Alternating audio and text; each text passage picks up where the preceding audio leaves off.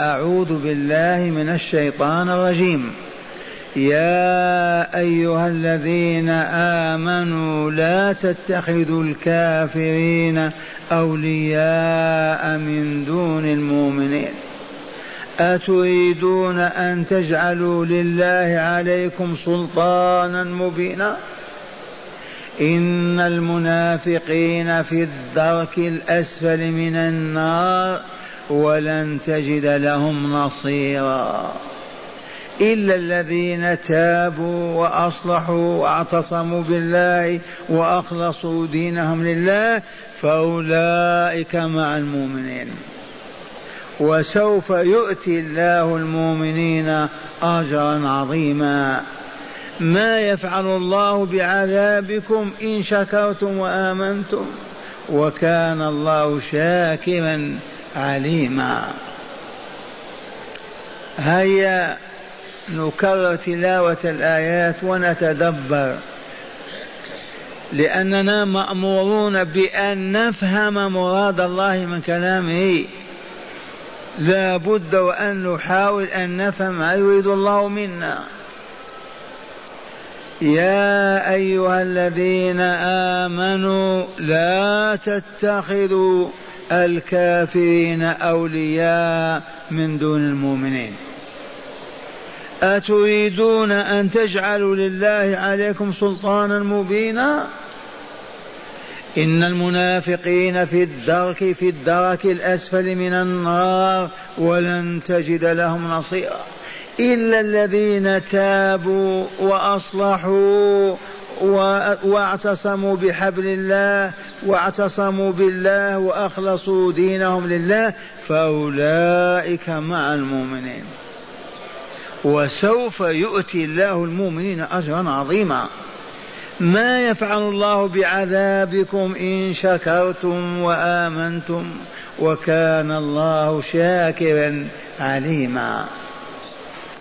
يا أيها الذين آمنوا لا تتخذوا الكافرين أولياء من دون المؤمنين أتريدون أن تجعلوا لله عليكم سلطانا مبينا؟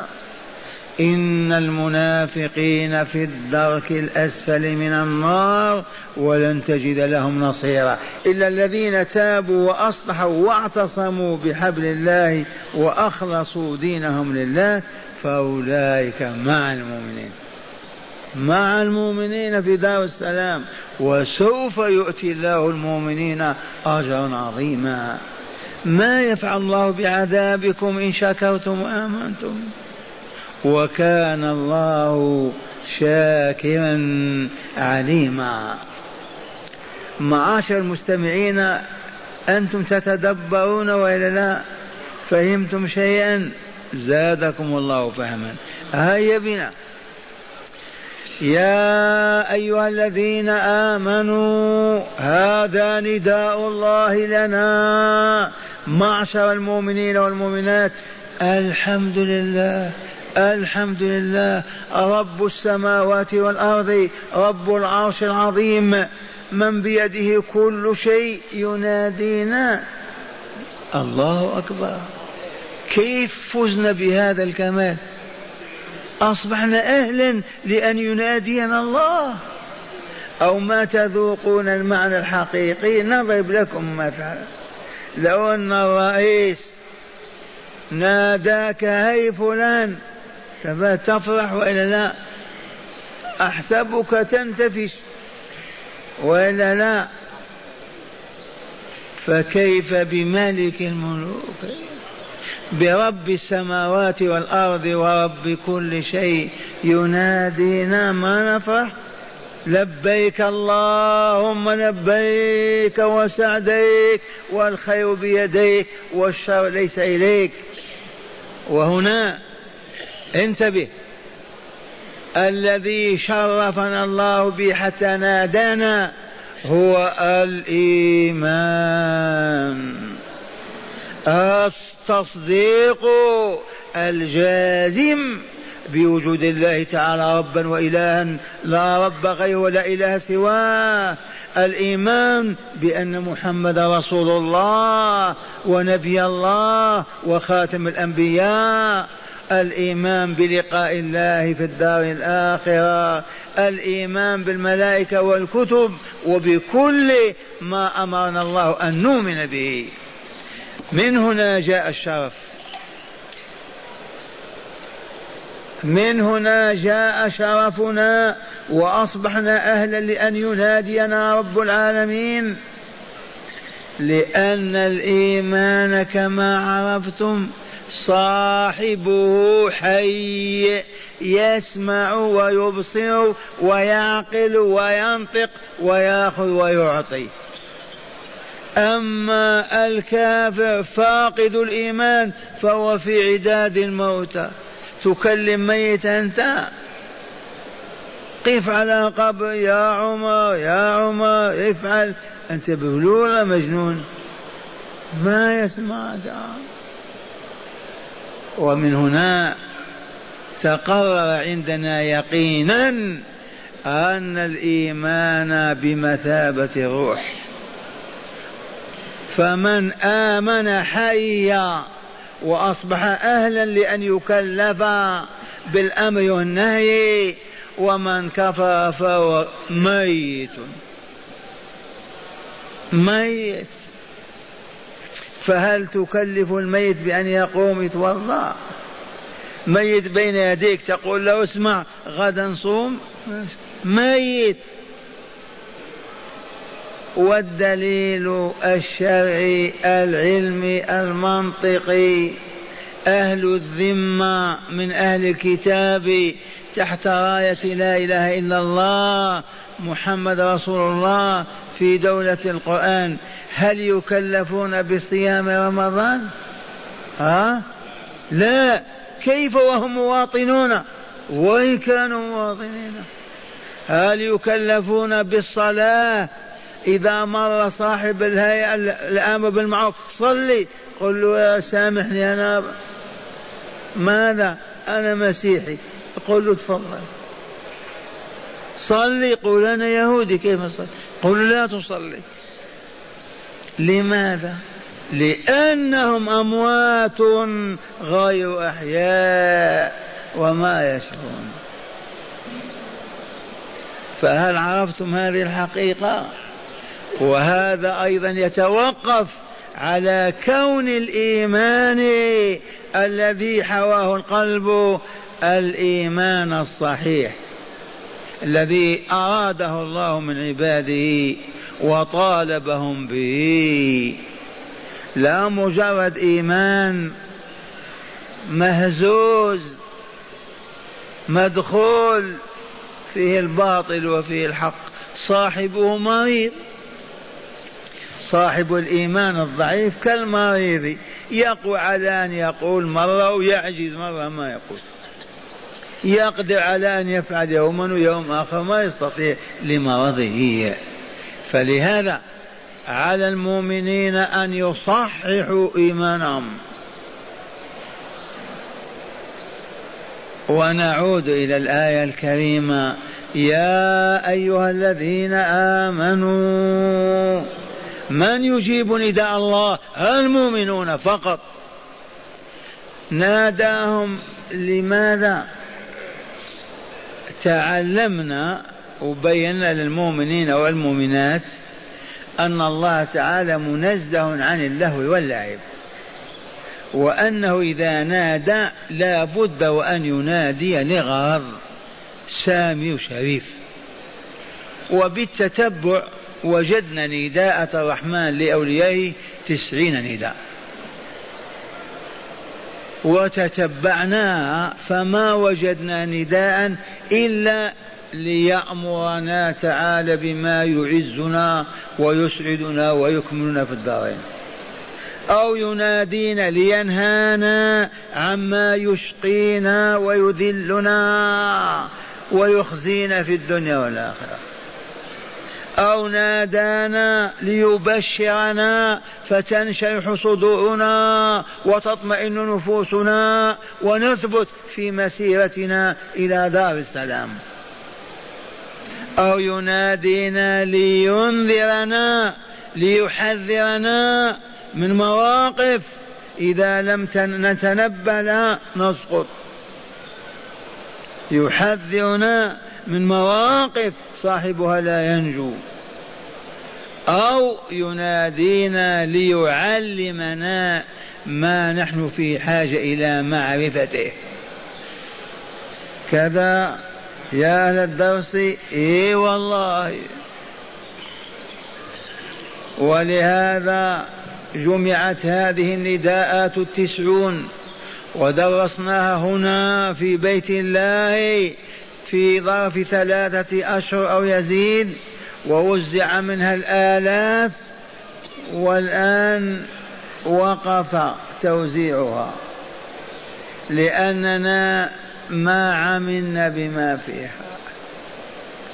لو انتفع بها المؤمنون لانتشرت في العالم الإسلامي بكامله، لأن نداءات الله. أيناديك سيدك ولا تسمع؟ يناديك ويطلب منك تقول لا، أنت أقوى منه.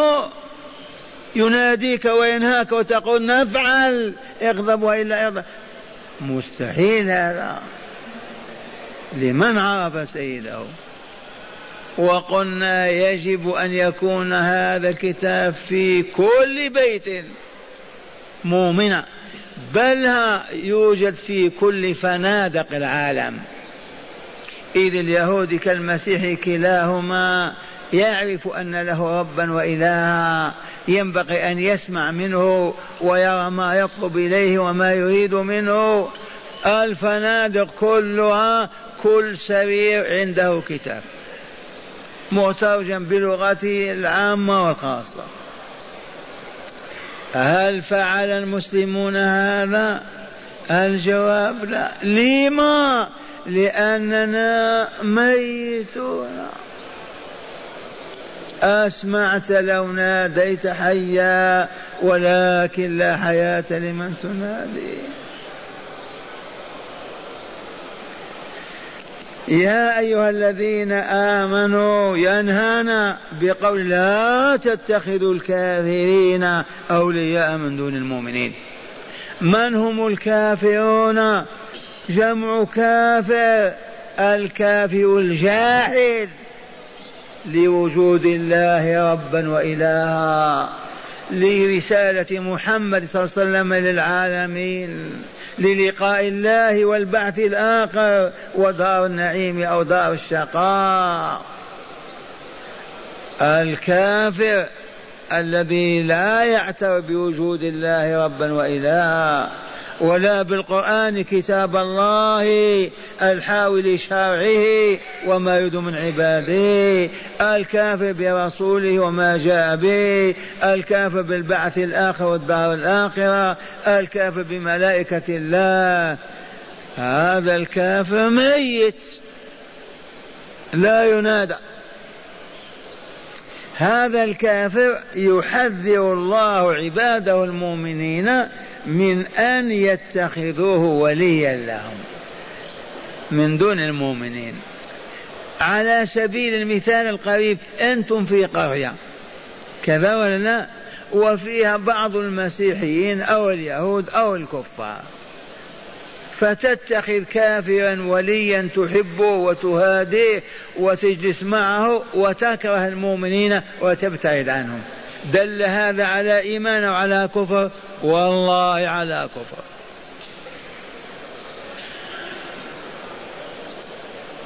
إذن لماذا؟ أولا لأن الكافر ميت. أنت تنتفع بالميت؟ الميت ينفعك؟ الجواب لا. ثانيا الكافر يبغضه ربك ويكرهه، وأنت تحب من يكره سيدك؟ أيعقل هذا؟ مولاك وسيدك يكره فلان وأنت تحبه. أعلنت الحرب على الله، إذن خرجت عن طاعته. وشيء آخر، هذا الكافر وسخ، ماذا تستفيد منه؟ لا يذكر الله ولا يصلي على نبيه ولا يعرف حلالا ولا حراما ولا أدبا ولا أخلاقا، كيف تواليه؟ قد تنصبغ بصبغته وتصبح مثله والعياذ بالله. ولكن الموالاة الكبرى هي أن يتخذ المؤمنون كفارا يوالونهم ويحبونهم ويقاتلون معهم إخوانهم المؤمنين، وهذا حدث في ظروف أيام الأندلس، انقسموا ويستعينون بالكافرين على إخوانهم المؤمنين، ومن ثم هبط العالم الإسلامي. والآية واضحة: أتريدون أن تجعلوا لله عليكم سلطانا مبينا؟ يا من يوالون الكافرين يحبونهم وينصرونهم ويطلعونهم على أسرارهم ويجلسونهم في ديارهم وبين إخوانهم، اتخذوهم أولياء والمؤمنون بعيدون لا يحبونهم ولا يساعدونهم ولا ينصرونهم ولا يقفون إلى جنبهم، هؤلاء يهددهم رب تعالى بقوله: أتريدون أن تجعلوا لله عليكم سلطانا واضحا وحجة قوية ليسلطهم عليكم أو ينزل بكم بلاءه وعذابه؟ لا إله إلا الله. هذا الاستفهام العجب. أتريدون، يا من يوالون الكافرين ويعادون المؤمنين، يا من يحبون الكافرين ويكرهون المؤمنين، يا من يقفون إلى صفوف الكافرين ويخلون صفوف المؤمنين، يهددهم رب تعالى فيقول: أتريدون أن تجعلوا لله عليكم سلطانا، أي حجة قاطعة بتعذيبكم وتدميركم وتسليط الكافرين عليكم. وقد فعل، أما حكمنا الشرق والغرب وأذلونا، من سلط الله بريطانيا على ممالك الهند فداستها برجليها، من سلط فرنسا على شمال إفريقيا، من سلط إيطاليا، من سلط حتى هولندا العجوز. 13 مليون من الكافرين يسودون 100 مليون من الأندونيسيين. فعلوا وإلا لا؟ أو ما فهمتم؟ أتريدون أن تجعلوا لله عليكم سلطانا مبينا، بأن يسلط عليكم الكافرين يذلوكم وإلا لا؟ وما أنتم بمسامعين، ما زلتم مستمرين على موالاة الكافرين ومعاداة المؤمنين. آمنا بالله. هذا قرآن وإلا لا؟ هذا الكلام تقرأون على الموت ينفع؟ اجلس على القبر واقرأ لي هذا، يستمع ينتفع يعني. يا أيها الذين آمنوا لا تتخذوا الكافرين أولياء من دون المؤمنين. أتريدون أن تجعلوا لله عليكم سلطانا مبينا. ومرة ثانية أقول: الموالاة هي أنك تحب الكافر وتنصر على أخيك المؤمن. عرفتم؟ ذي هي الموالاة، تحبه بقلبك والله يكرهه وأولياء الله يكرهونه، وأنت تحبه لمنفعة مادية أو وسخ دنيوي. ثبات. ثم تنصره على إخوانك المؤمنين. إذا أنت استجبت لله وتركت، قلت آمنا فانتهينا، وإن أصررت فالله عز وجل سيسلط ذلك الكافر وآله عليك. ثم قال تعالى: إن المنافقين في الدرك الأسفل من النار، قراءتان سبعيتان. المنافقين أظننا عرفناهم البارح منهم، وإذا شككتم، من كان يبطن الكفر أي التكذيب لله ورسوله وإنكار كتابه ولقائه، هذا الذي يبطن الكفر ويظهر الإيمان والإسلام، فيصلي ويتصدق ليحفظ دمه وماله بيننا. هذا المكافر، هذا المنافق، ما صدق بأن محمد رسول الله، ما آمن بأن الله لا إله إلا هو ولا رب سواه، ولكن للضرورة ما دام يعيش بين المؤمنين وتحت رايتهم لا بد وأن يصلي معهم، يصوم، يقول صائم، يجاهد معهم. هذا هو المنافق. كيف نعرفه يا رسول الله؟ الرسول أعطانا هذه الضوابط.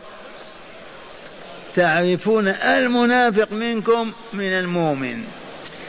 إذا جربت المرأة ووجدت كل ما حدثك كذب عليك مرة أولى وثانية وثالثة طول العام، كل ما أخبرك بشيء ويكذب، لأنه يريد عناءك وتعبك ومشقتك. هذا منافق. كلما تعده ويعدك نلتقي بكذا، تعطينا كذا، نمشي إلى كذا، كل ما يعدك يخلف، لأنه يريد أن يؤذيك. اسمع، الساعة 1 ليلا نلتقي في المحل الفلاني، وهو ينام مع زوجته ويضحك، خلي الكلب هذاك يقف في البرد يتلذذ بذلك. فهمتم هذا ولا لا؟ يعدك ويخلف لأجل النكاية بك وتعذيبك لأنه يكرهك. فإذا ضبطت مواطنا يعد ويخلف يعد ويخلف عرفت أنه والله منافق. المؤمن ما يقوى على هذا. ثالثا، إذا أتمنته من فضلك أنا مسافر، ارعى هذا الدكان حتى آتيكم، فإذا به لما غبت راجعت قال خسرنا، ما استفدنا، تلذذ بالمال وأخذه. جربته هذا البستان ابقى معنا كذا، أخذه وأكله. وأخيرا تركت مثلا زوجتك عنده، تبهنا أنا مسافر، فأخبرتك أنه اعتدى عليه وأراد أن يؤذيها لأنه يتلذذ بذلك، يريد أن يؤذي المؤمنين. جربته مرة ثانية ثلاثة والله لمنافق. سمعتم الذي أعطى هذا التعاليم حكيم ولا لا؟ أستاذ الحكمة ومعلمها، يعلمهم الكتاب والحكمة. هكذا آية المنافق الدالة عليه الكاشفة عنه المعرفة به ثلاث. إذا حدث كذب. لماذا يكذب؟ يتلذذ بالكذب عليك لأنك مؤمن، يكرهك ويبغضك، وهو يوالي الكافرين ويتصل بهم من أجل تدميرك أنت وتخريبك. هذه طبيعته سواء عربي كان أو عجمي. إذا حدث كذب، وإذا وعد أخلف. ما هي مرة في العام أو مرة في الشهر، هذه مهمته. وإذا أتومنا حتى على سر من الأسرار، كلمة قل ما تعودها أو لا يسمعها أحد، يفشيها ويتلذذ بها. هذا والله منافق. والذين يقولون النفاق عملي وعقائدي لا قيمة لهذا. الرسول ما قسم، فقط نقول إذا كان المؤمن قد يضطر إلى أن يكذب مرة في العام في 10 سنوات جائز، ما هو معصوم، ويستغفر ويندم، وإلا لا. جائز أن يعدك ويعجز ويتألم، ولكن ما وفى لعجزه. تبهتم إلا مرة في العام في العمر كذا جائز هذا، ويتوب إلى الله. وإذا أتمنته من الجائز أن تغره الدنيا ويأخذ الفلوس التي وضعت عنده. أقول مع الأسف ما عندنا شيء، مرة مرتين في حياتي. أما أنه يتعمد هذا طول حياتي والله ما هو بمؤمن، إنما هو منافق. فهمتم هذه الحقيقة؟ الآن أين هم؟ قال إن المنافقين في الدرك الأسفل من النار. النار ما النار؟ عالم الشقاء. النار عالم الشقاوة والخسران. وهل هذا العالم فيه دركات واحدة تحت واحدة؟ إيه نعم. الجنة درجات وإلا لا؟ فوقية، ما بين الدرجة والدرجة كما بين الشمس والقمر وبين الأرض والسماء. والدركات السفلية كذلك. والمنافقون في الدرك الأسفل من النار. إليكم إذا تستطيعون أن تحفظوا. قال القرطبي في تفسيره سلطانا، دعنا من هذه. ثانيا قال الدرك بالإسكان والفتح، بالفتح قراءة نافع وبالإسكان قراءة حفص. الدرك والدرك، الدرك بالفتح والإسكان، الدرك بالفتح والإسكان هكذا. والنار 7 دركات، النار 7 دركات، دركة تحت دركة، كدرجة تحت درجة في الهبوط. فما هي؟ قال يقال فيما تعالى وارتفع درجة، تحليل لغوي. فيما علا وارتفع يسمى دركة أو درجة، وفيما هبط نزل دركة. قال يقال فيما تعالى وارتفع درجة، وفيما سفل ونزل دركة. والدركات هي كالتالي: أولا احفظ جهنم، ثم الأضاء، ثم الحطمة، ثم السعير، ثم سقر، ثم الجحيم، ثم الهاوية. كم؟ 7. هيا نعيد ذلك بسم الله. قال دركات النار هي ماذا؟ أولا جهنم هي الأولى، جهنم، والثانية لظى في صورة المعارج إنها لظى، كلا إنها لظى نزاعة للشوى، لظى. ثم ماذا؟ الحطمة، وما أدراك ما الحطمة، تحطم هذه. ثم ماذا؟ ثم سقر، ثم السعير، لهم عذاب السعير، السعير، ثم سقر، ثم الجحيم، ثم الهاوية، فأمه هاوية. إذن والكفار والمنافقون في الدرك الأسفل من النار. وورد أن 3 في الدرك الأسفل: أولا المنافقون، ثانيا الذين وعدوا عيسى بأنهم يشكرون الله على المائدة إذا نزلت لهم وأكلوا منها، ثم خانوا.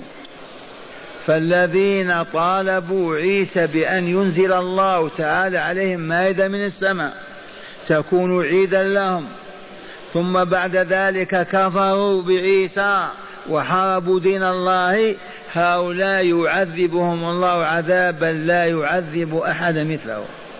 من يقرأ الآية؟ قال الله إني منزله عليكم ومن يكفر بعد منكم فإني أعذبه عذابا لا أعذبه أحدا من العالمين. المنافقون والكافر بمائدة عيسى.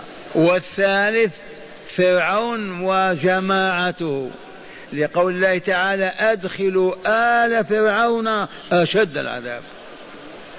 أدخلوا آل فرعون أشد العذاب وأقساه.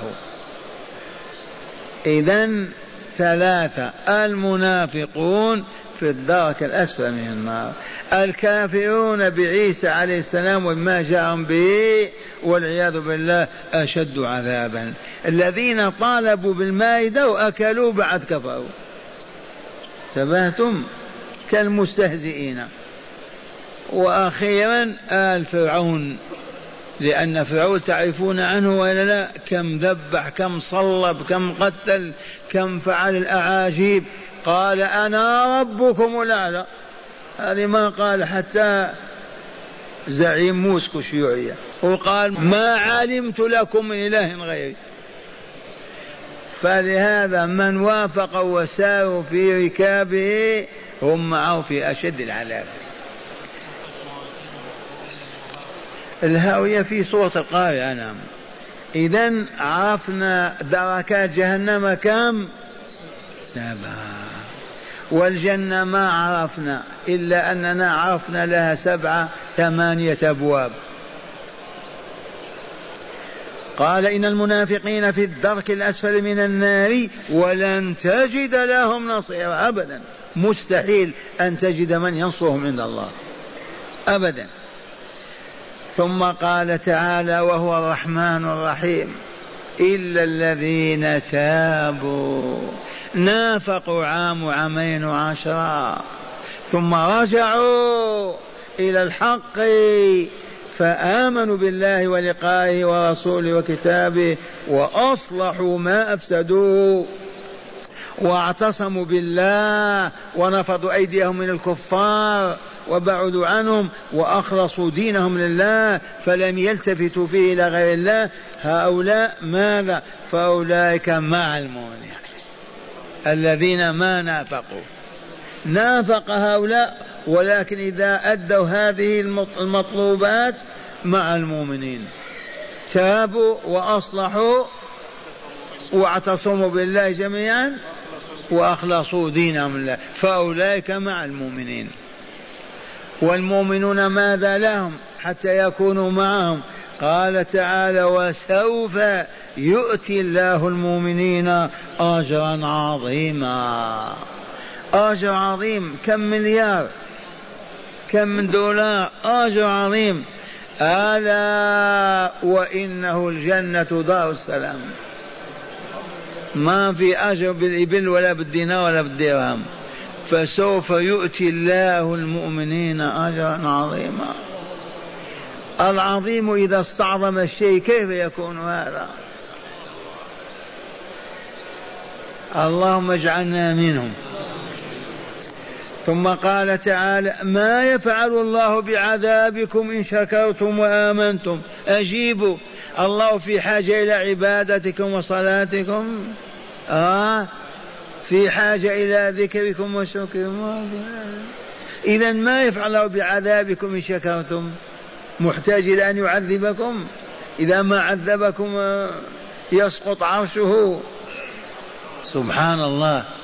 ما يفعل الله بعذابكم إن شكرتم وآمنتم. شكرتم الله بذكره وطاعته وآمنتم به وبلقائه. ما يفعل الله بعذابكم إن شكرتم وآمنتم وكان الله شاكرا عليما. شاكرا عليما، إليكم مثال الشكر من الله.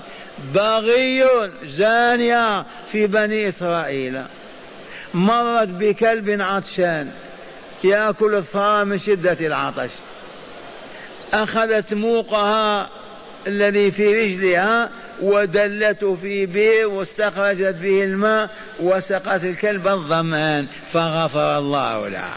شكر لها غفر لها. عرفتم؟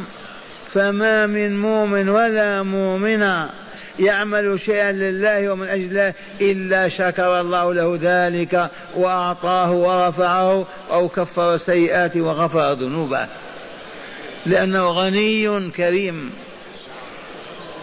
وكان الله شاكرا عليما.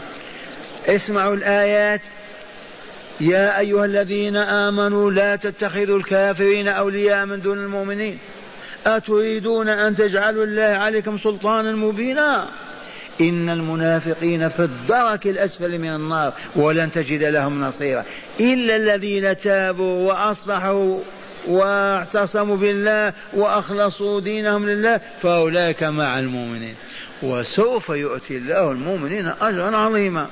ما يفعل الله بعذابكم إن شكرتم وآمنتم؟ لا شيء. وكان الله شاكرا عليما. شاكرين ولا لا؟